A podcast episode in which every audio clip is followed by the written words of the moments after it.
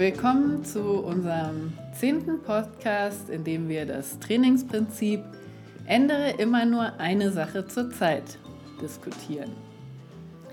Ich denke, ein großer Aspekt, warum dieses Trainingsprinzip häufig zu wenig berücksichtigt wird, ist einmal die Ungeduld der Menschen, zweimal das Unwissen, wie viel schneller man eigentlich vorankommt, auch wenn der Anfang gähnend langweilig erscheint. Und zum Dritten auch der innere Druck, den man oft hat, doch immer was Gescheites zu machen mit dem Pferd.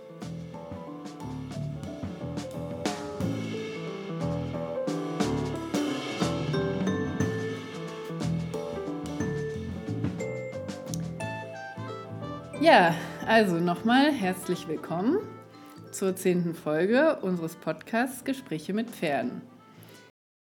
Ändere immer nur eine Sache zu einem Zeitpunkt, darum soll es heute gehen. Und die Grenzen sind ein bisschen schwimmend, wenn ihr euch an unsere Podcast-Folge ähm, mit dem Thema Kleinschrittigkeit im Reigen dieser Trainingsprinzipien erinnert. Wir sind automatisch kleinschrittig unterwegs, wenn wir immer nur eine Sache zu einem Zeitpunkt ändern.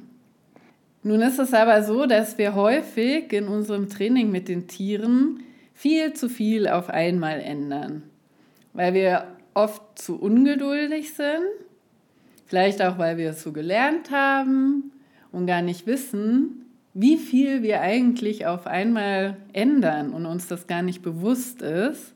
Und weil es einfach auch viele so machen und viele auch überhaupt nicht darauf achten.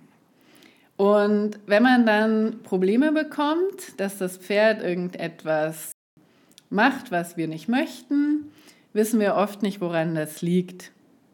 Oder wir interpretieren auch oft Charaktereigenschaften in das Tier, wie zum Beispiel, der ist so stur oder der bockt immer oder der hat halt so viel Temperament oder einen unruhigen Charakter, der kann einfach nicht stehen bleiben und so weiter. Ihr habt sicher alle schon mal Sprüche gehört, die so ähnlich klingen. Auch beim Thema mit der Aufstiegshilfe, das werden wir jetzt zu Beginn mal diskutieren, gibt es einiges zu beachten, wenn wir möchten, dass das überall mit unserem Pferd abrufbar ist, dass wir es parken können, um entspannt und sicher vor allem auch aufzusteigen. Welcher Schritt dann wirklich die Ursache ist, dass es manchmal nicht so funktioniert, wie wir uns das wünschen, muss man alle Schritte nochmal durchgehen, überprüfen, gegebenenfalls zum Anfang gehen und neu trainieren. Genau. Großes Thema eigentlich diese Aufstiegshilfe und, und das Stillstehen. Also das habe ich wirklich tatsächlich häufig. Aber jetzt gehen wir doch mal davon aus, wir haben in der Reithalle das Aufsteigen oder, oder ja, das Aufsteigen so geübt, dass unser Pferd in der Reithalle am Tor ruhig neben der Aufstiegshilfe steht und uns aufsteigen lässt. Ja, das nehmen wir mal als Grundvoraussetzung. Und da haben wir berücksichtigt, dass eben diese Aufstiegshilfe an diesem einen Punkt in der Halle steht und da funktioniert es.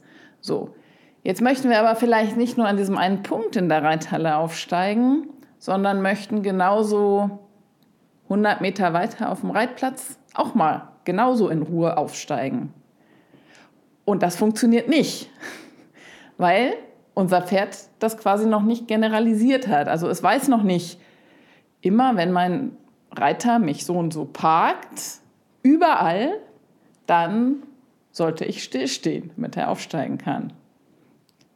Zum Beispiel eben auch im Gelände. Da ist ja auch, Charlie, wir haben vorhin schon kurz geredet, da ist ja auch häufig Thema. Man steigt ab wegen irgendeiner Unwägbarkeit und dann möchte man halt ein paar hundert Meter wieder aufsteigen. Und möchte das Ganze in Ruhe machen. Das heißt, ganz wichtiges Thema, wenn man eine Sache wie eben das Aufsteigen trainiert hat, ist das Generalisieren von diesem Verhalten. Also, dass es wirklich überall klappt, wo man es gerne möchte. Und das ist ja, und vielleicht auch die, wenn ich da reingrätschen darf, ja, kurz, die Liebe zum Detail, auch wenn sie manchmal nervt. Aber ich sehe das oft, dass die in der Halle zum Beispiel, das zwar so halbwegs funktioniert und die Leute vielleicht auch zufrieden davon, damit sind, aber eigentlich so richtig optimal ist es oft nicht. Und wenn man dann die Orte ändert, wo vielleicht mehr Reize von außen noch dazu kommen, dann klappt es halt oft gar nicht mehr.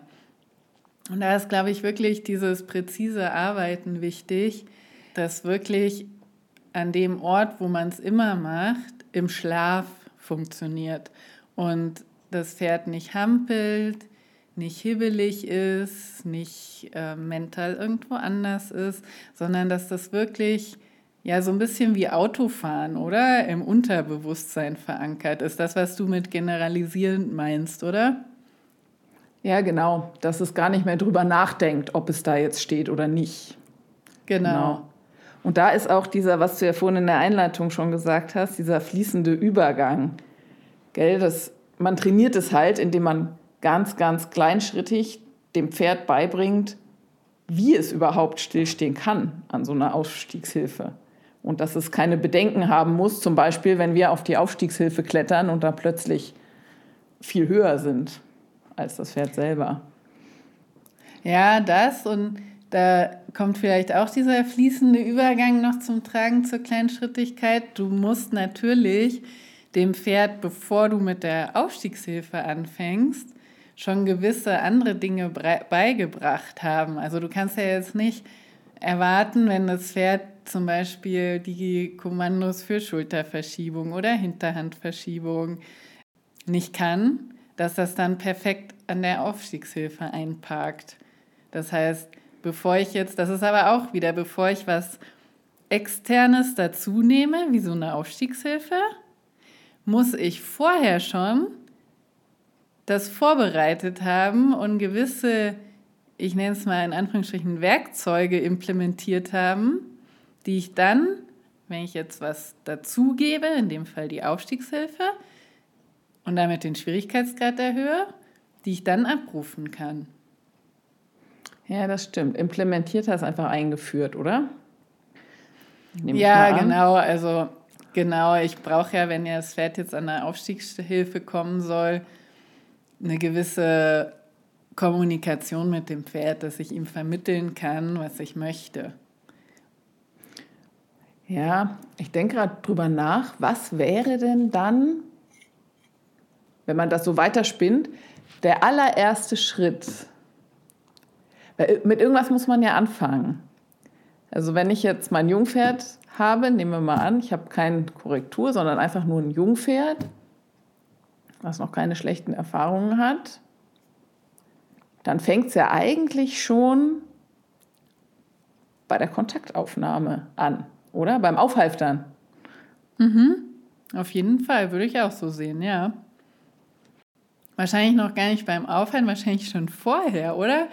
Sobald du Sichtkontakt und das Pferd mit dir Sichtkontakt hat, schätzt das dich ja schon ein und du das Pferd, oder?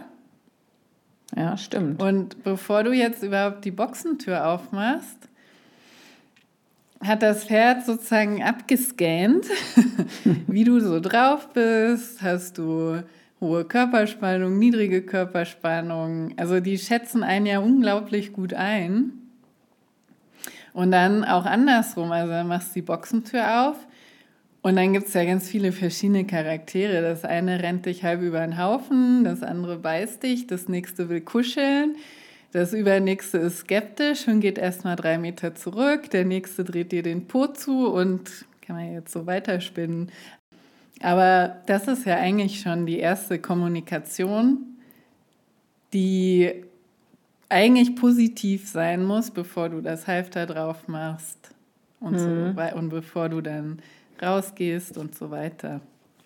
Das heißt, ganz am Anfang steht eigentlich der Beziehungs- oder Verbindungsaufbau erstmal. Mhm.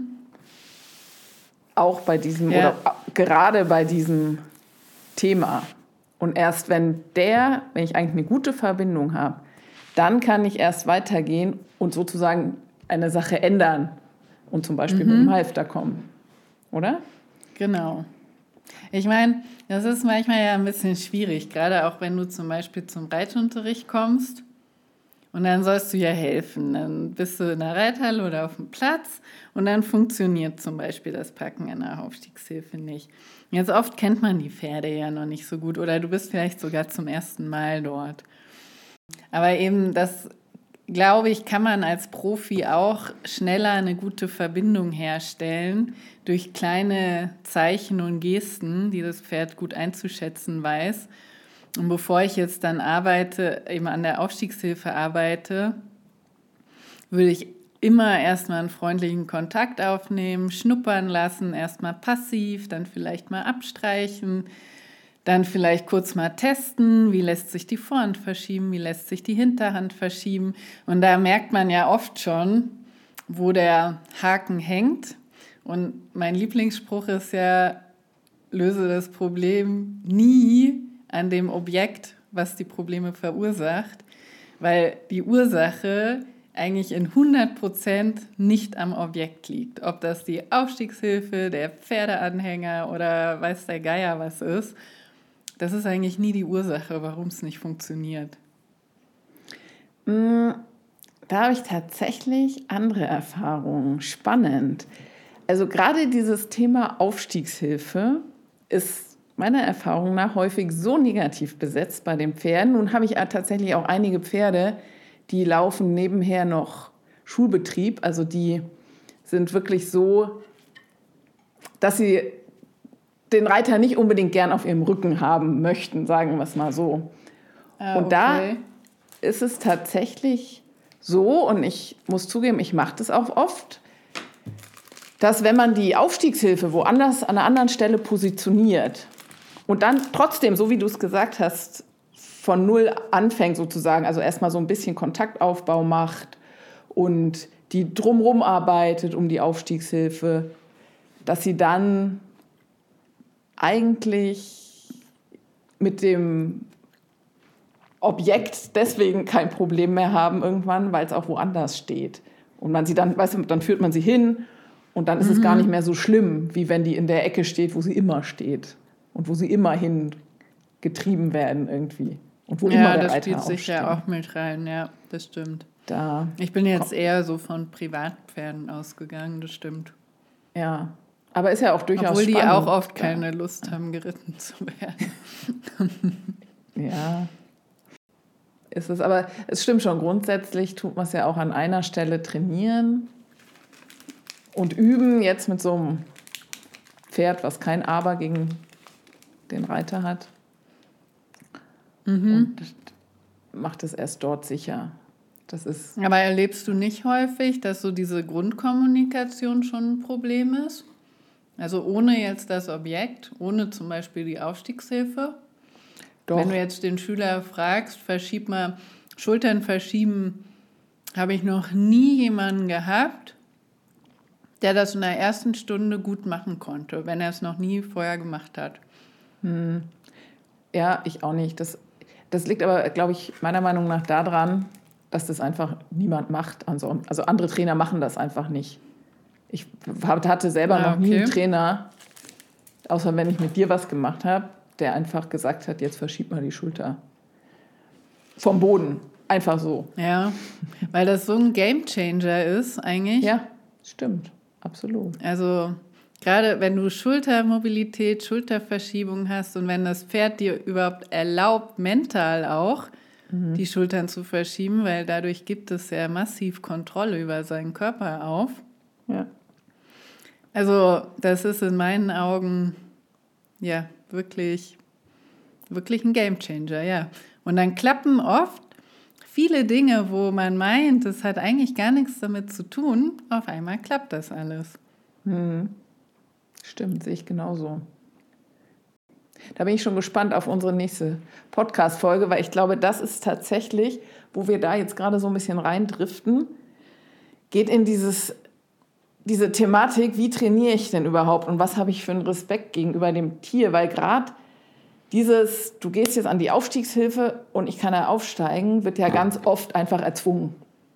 So, in so einem normalen Reitunterricht wird das Pferd da einfach irgendwie hin mit der Gerte und vorne ziehen und hinten schieben und so weiter. Ja. Da wird ja selten, also ich hatte sogar Kunden, die haben, und das war eine mobile Aufstiegshilfe, das war jetzt nicht ein mordsschweres Ding, sondern einfach so ein kleiner Hocker.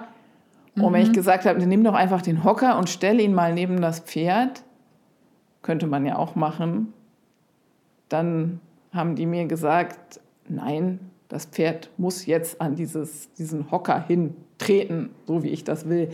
Ich denke, da spielt so viel anderes noch mit rein. Mhm. Wobei es Und, da auch diese lustigen Spielchen gibt.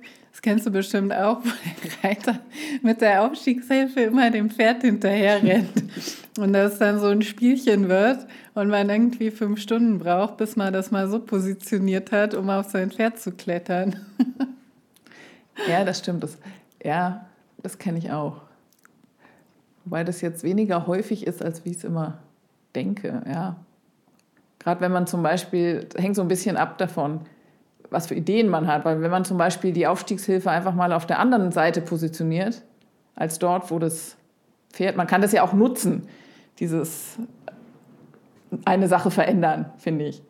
Und wenn das Pferd gewohnt ist, es steht immer links und du stellst sie plötzlich rechts hin, mhm dann ist es zwar nicht so pferdefreundlich vielleicht, aber das Pferd ist in dem Moment so verdattert, dass es meistens gar nichts mehr macht, weil es denkt, uh, jetzt ja. steigt der von rechts auf.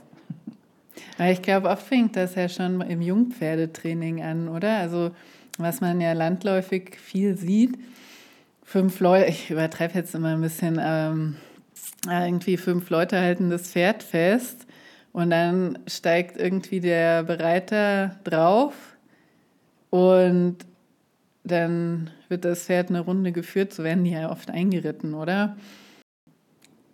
Wobei es manchmal ja viel sinnvoller ist, das umgekehrt zu machen. Erstmal diese Aufstiegshilfe zu erklären und so ein bisschen zum Happy Place zu machen. So mache ich das. Ich brauche dann oft wirklich überhaupt, ich stelle mich da dann drauf und dann, ich brauche noch nicht mal einen Halfter oder irgendeinen Zaum, dann kommen die freiwillig schon an und parken mhm. sich da ein, weil sie das positiv verknüpfen einfach.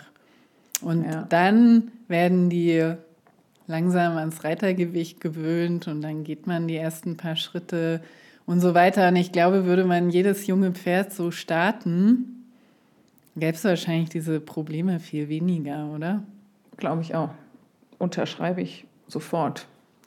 Und das Aber ist ja auch wieder, ändere immer nur eine Sache zur Zeit. Wenn du so ein Jungpferd hast, dass du eben nicht das sofort mit fünf Leute halten es fest, äh, Aufstiegshilfe, einer klettert drauf, dann muss es noch gehen, Sattel ist neu, Zaumzeug ist neu, alles ist neu. Ich meine, das mhm. ist vielleicht nicht so sinnvoll. Ja, das stimmt. Aber da sind wir auch wieder, ist wieder der, die Kleinschrittigkeit mit da drin. Genau. Dass man erstmal ich glaube, ganz viel ist da aber auch echt, wie man, wie man das gelernt hat. Weil man muss das ja erstmal wissen. Weißt du, was ich meine? Weil mhm. dieses, gerade beim Jungpferd, Trense drauf, Sattel drauf. Und ich habe das auch so gelernt früher, dass das alles gar nicht so schlimm ist. Und man spürt es ja auch nicht selber am eigenen Leib. Man müsste sich ja so ein bisschen in das Pferd reinversetzen, um zu wissen, ah, das noch nie ein Gebiss drin gehabt, noch nie einen, den Riemen da hinter den Ohren, der das Gebiss hält und so, den Genickriemen. Mhm. Ja. Ich, mir war das auch ganz lange nicht bewusst, dass das so viele Sachen sind, die man da eigentlich ändert. Mhm, das stimmt. Mir auch nicht. Und man macht ja auch immer noch ziemlich, man arbeitet ja immer noch oft dagegen und mhm. denkt dann hinterher, ja, so ein Quatsch. Ja, genau. Den man da mal wieder gemacht hat. Ja, genau.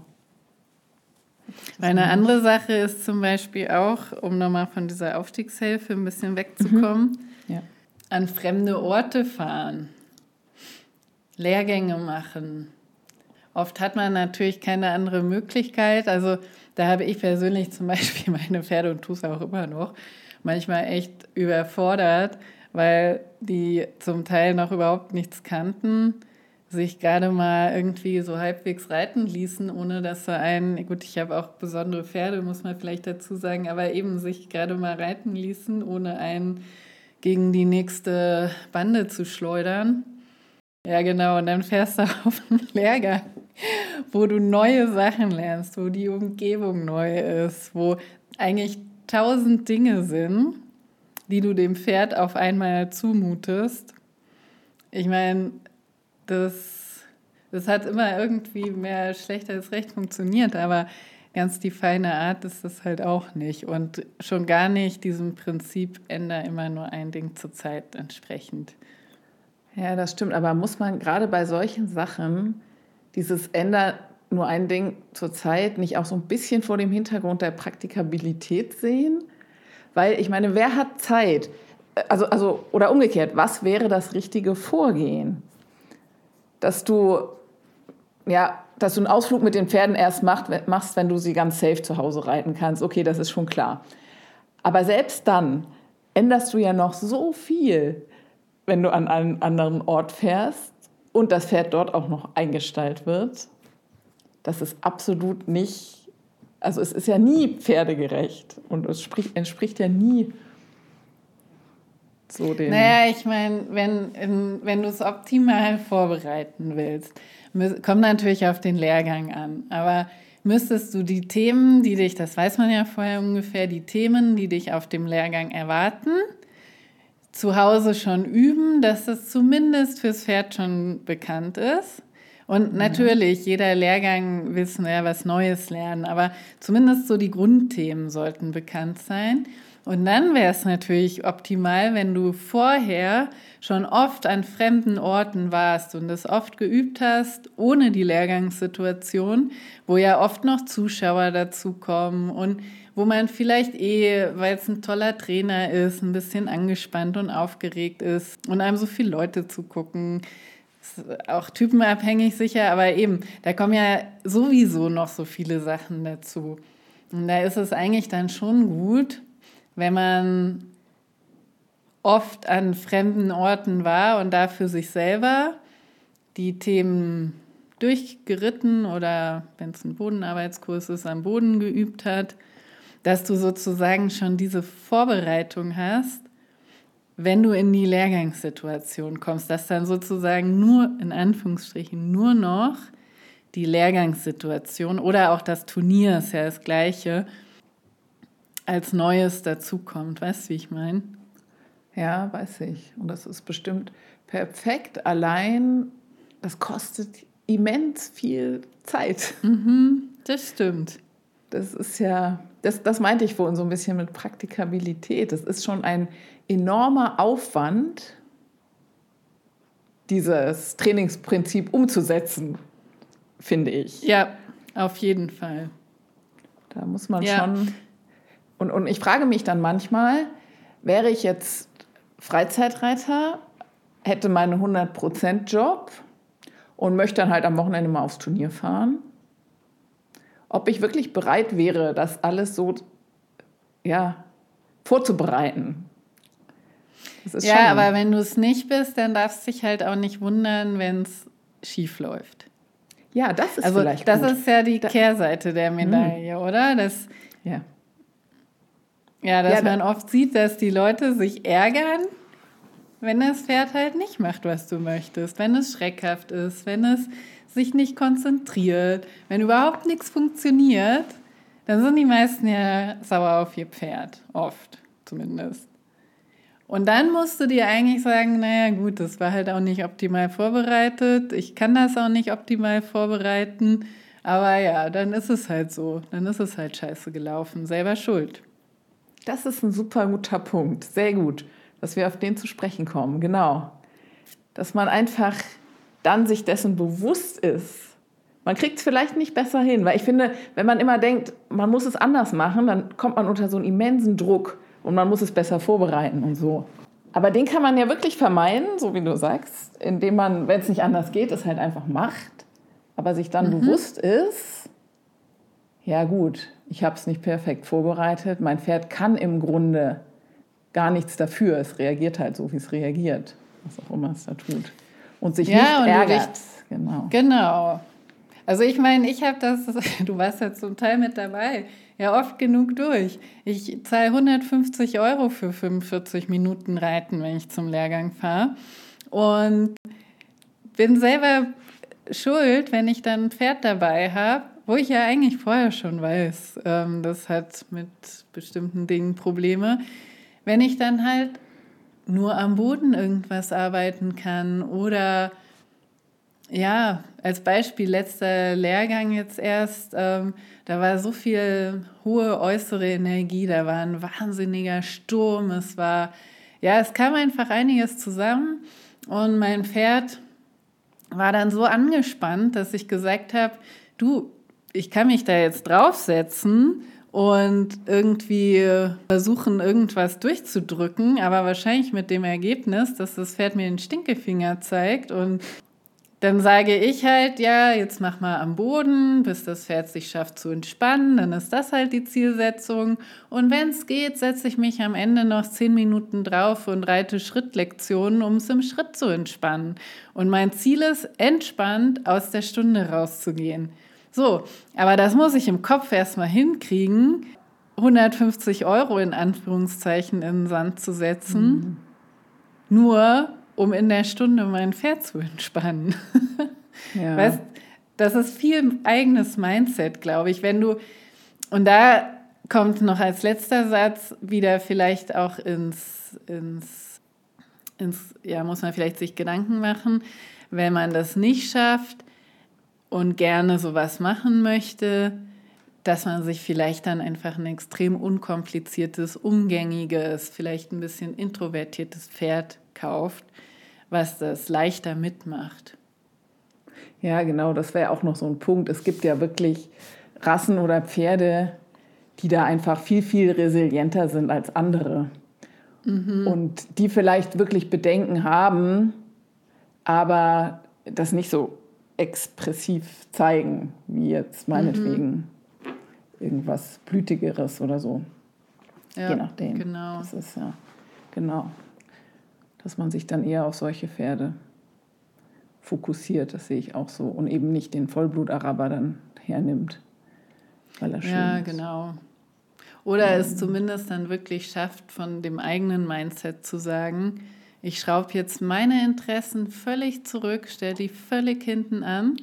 Das werden wir wahrscheinlich beim nächsten Podcast bei dem Thema Respekt auch diskutieren und mhm. stelle jetzt in dem Moment wirklich das Pferd in den Vordergrund und wie ich dem am besten helfen kann. Egal, was die anderen denken, egal, was der Trainer denkt, sondern da wirklich auf das die Interessen vom Pferd zu fokussieren. Ja, und das Pferd eigentlich an erste Stelle zu stellen. Das ist ja tatsächlich genau. meine, meine favorisierte Lösung, sowas anzugehen, weil selbst wenn ich so einen, ich nenne es mal, lieben Esel habe, ja, der das alles mitmacht, dem geht es erstens ja nicht gut dabei, das merke ich vielleicht erstmal nicht, aber wenn ich dann sehr ehrgeizig bin und das immer weiter treibe, ist der ja auch irgendwann verschlissen. Und dann habe ich da so ein stumpfsinniges Pferd, was vielleicht noch irgendwie funktioniert, aber nicht mehr wirklich Leben zeigt und dann ja im Grunde auch keinen Spaß mehr macht, oder? Ja, das stimmt. Das ja. Weil man sagt immer, dann kauft man sich halt ein liebes Pferd, ja, aber selbst die Lieben, die ja, so ganz fair ist es ja auch nicht. Deswegen ist die nee, Favoritenlösung doch eigentlich wirklich mal wieder, muss ich sagen, an sich selber und dem eigenen Mindset zu arbeiten, ja.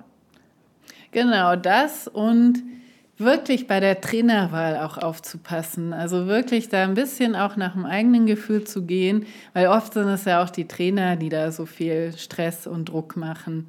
Und wenn ich merke, das funktioniert nicht, dass man dann auch mal sagt, nee, also tut mir leid, das ist jetzt für mich nicht der richtige Weg und einfach den Trainer wechselt. Also das ist für mich auch ganz entscheidend, dass man sich da nicht unter Druck setzen lässt.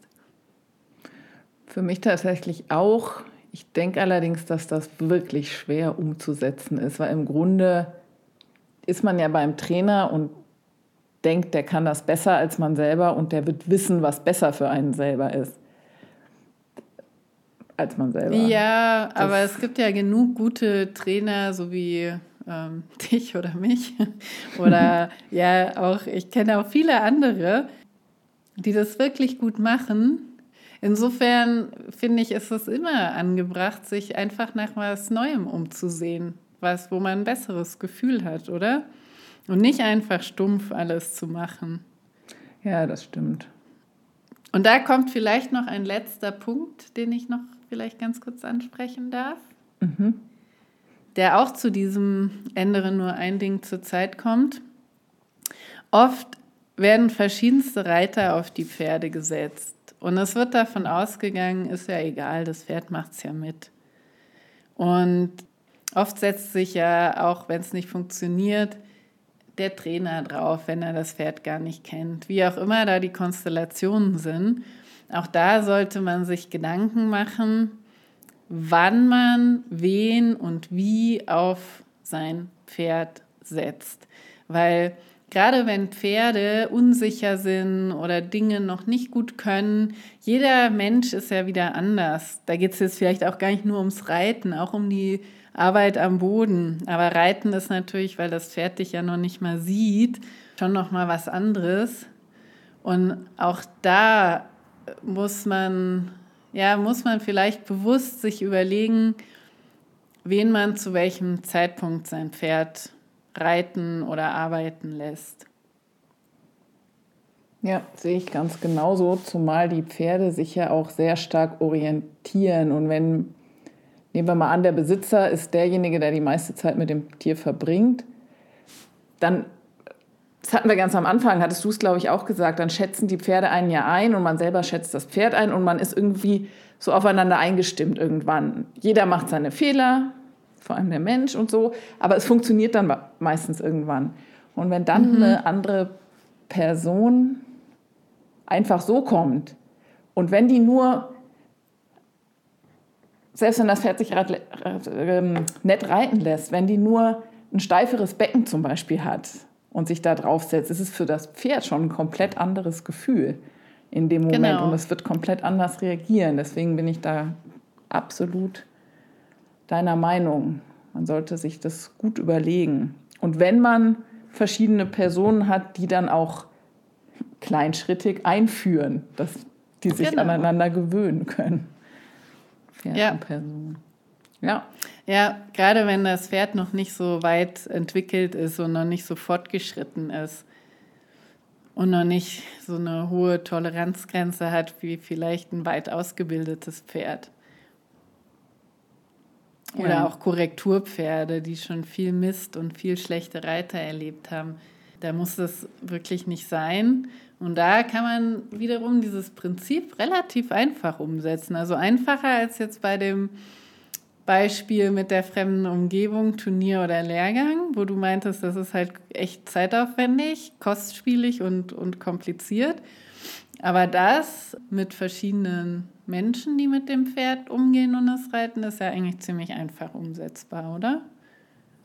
Ja, das stimmt. Das kann man ja. Ja, ja. sehe ich ganz genauso. Gut. Ja, haben wir wieder ein interessantes Thema gehabt. Ich hoffe, unsere Message ist klar geworden. Ja, vielleicht fassen wir sie nochmal zusammen. Das ist ja, so ein bisschen. Sehr gut. Wir haben jetzt einige Beispiele genannt und auch dieser Trainingsprozess, wenn man dieses Prinzip beherzigt, schreitet oft sehr langsam voran. Aber in unseren Augen lohnt es sich immer, sich darüber Gedanken zu machen, sich daran zu halten, seine Ungeduld zu zügeln und eventuell auch Komplikationen oder ja, wenn es schwerer umsetzbar ist, das in Kauf zu nehmen und vielleicht da doch seine eigene Komfortzone äh, zu erweitern. Denn nach hinten heraus werden die Dinge dann oft so viel einfacher und es funktioniert so viel besser. Und wenn es doch dann mal Probleme gibt, kann man relativ schnell herausfinden, äh, weil wir ja alles zurückverfolgen können, die kleinen Schritte, die wir gemacht haben und die Dinge, die wir eben alle nur zu einer Zeit geändert haben, kann man ziemlich genau sehen, wo liegt das Problem und dahin zurückgehen. Ja, so viel dazu. In unserem nächsten Podcast haben wir ein ganz, ganz spannendes Thema und eigentlich eins, was über allem steht und auch Voraussetzung ist, ein Training überhaupt durchzuführen, mit Pferden überhaupt umzugehen, die Trainingsprinzipien, die wir bisher vorgestellt haben, umzusetzen, nämlich das Thema Respekt. Und wir möchten die verschiedenen Facetten aus unterschiedlichen Blickwinkeln beleuchten möchten darüber diskutieren, was das überhaupt bedeutet, Respekt gegenüber dem Tier, in dem Fall dem Pferd. Wo fängt es an? Wo gibt es Grenzen? Was hat es für Auswirkungen auf den täglichen Umgang? Das heißt, ihr könnt gespannt sein. Und wir werden das als Special Podcast, weil das so ein wichtiges Thema ist, der dann auch länger gehen wird als unsere 30 Minuten. Das heißt, freut euch, seid gespannt und wir freuen uns auf euch, wenn ihr dabei seid. Ja, danke, liebe Charlotte. Ich freue mich auch schon riesig auf das nächste Mal und ja, sage bis dahin. Tschüss. Ciao, macht's gut.